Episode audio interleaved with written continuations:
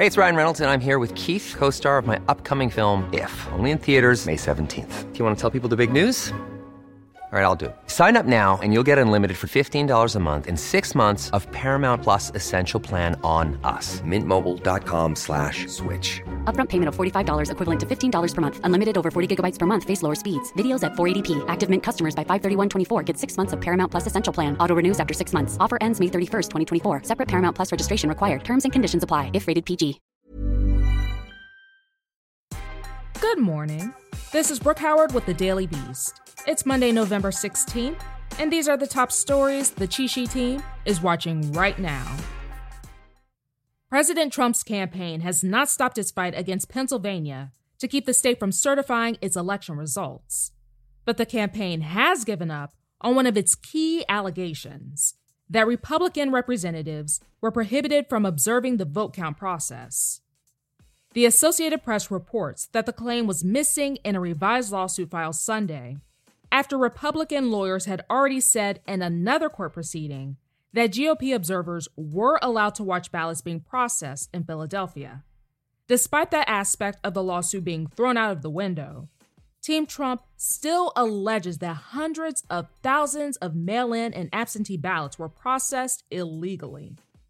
The campaign wants to disregard ballots that were cast by voters who were allowed to fix any potentially disqualifying mistakes. Democrats say the number of those ballots is minimal and well short of being enough for Donald Trump to make up the 70,000 votes he needs to overtake President-elect Joe Biden in the state. The United States hit 11 million confirmed cases of the coronavirus on Sunday. And in response, the governors of Michigan and Washington imposed sweeping new restrictions on public life and social gatherings.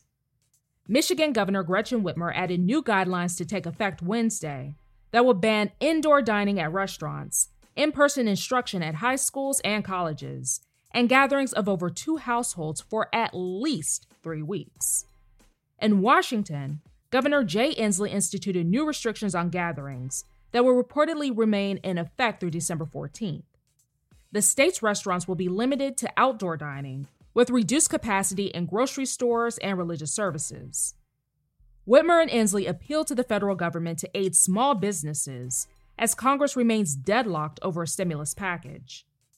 The Trump administration has also blocked President-elect Joe Biden's transition team from receiving information on pandemic response.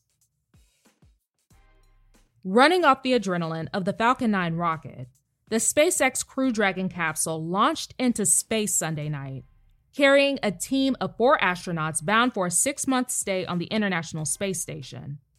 Among them is Victor Glover, the first Black extended crew member on the space station. The team also includes 2 other NASA astronauts, Michael Hopkins and Shannon Walker. The fourth is Soichi Noguchi of the Japan Aerospace Exploration Agency. The crew is expected to arrive on the space station Monday at around 11 p.m. Eastern, joining 3 other astronauts, NASA's Kate Rubins, and 2 astronauts from Russia's space program. During their stay, the Crew Dragon team will oversee scientific experiments and space station maintenance while educating those on the ground. Over 81,000 people have come forward claiming they were sexually abused while they were involved with the Boy Scouts of America over the past few decades.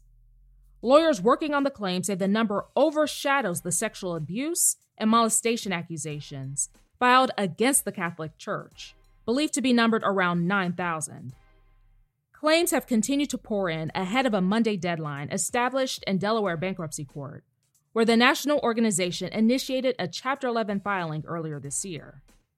In response, the Boy Scouts of America said the organization was, quote, devastated by the number of lives impacted by past abuse and scouting. They claim to be seeking a process where survivors could receive compensation, and so they are, quote, deeply sorry. British Prime Minister Boris Johnson is self-isolating after having contact with a lawmaker who has tested positive for COVID-19. The infected lawmaker is believed to be Conservative Member of Parliament Lee Anderson, who had a half-hour meeting with Johnson and other members on Thursday. A photo has emerged of the 2 men at the meeting standing very close together, with neither wearing a mask. Johnson was hammered by a bad case of COVID-19 earlier this year that forced him to spend time in the intensive care unit. In a video posted to Twitter on Sunday, the prime minister said his body, quote, is bursting with antibodies after his previous infection, and that he's feeling, quote, fit as a butcher's dog. That's all for this morning. Check back every weekday morning and afternoon for more of the news you need to know. Find us wherever you listen to podcasts.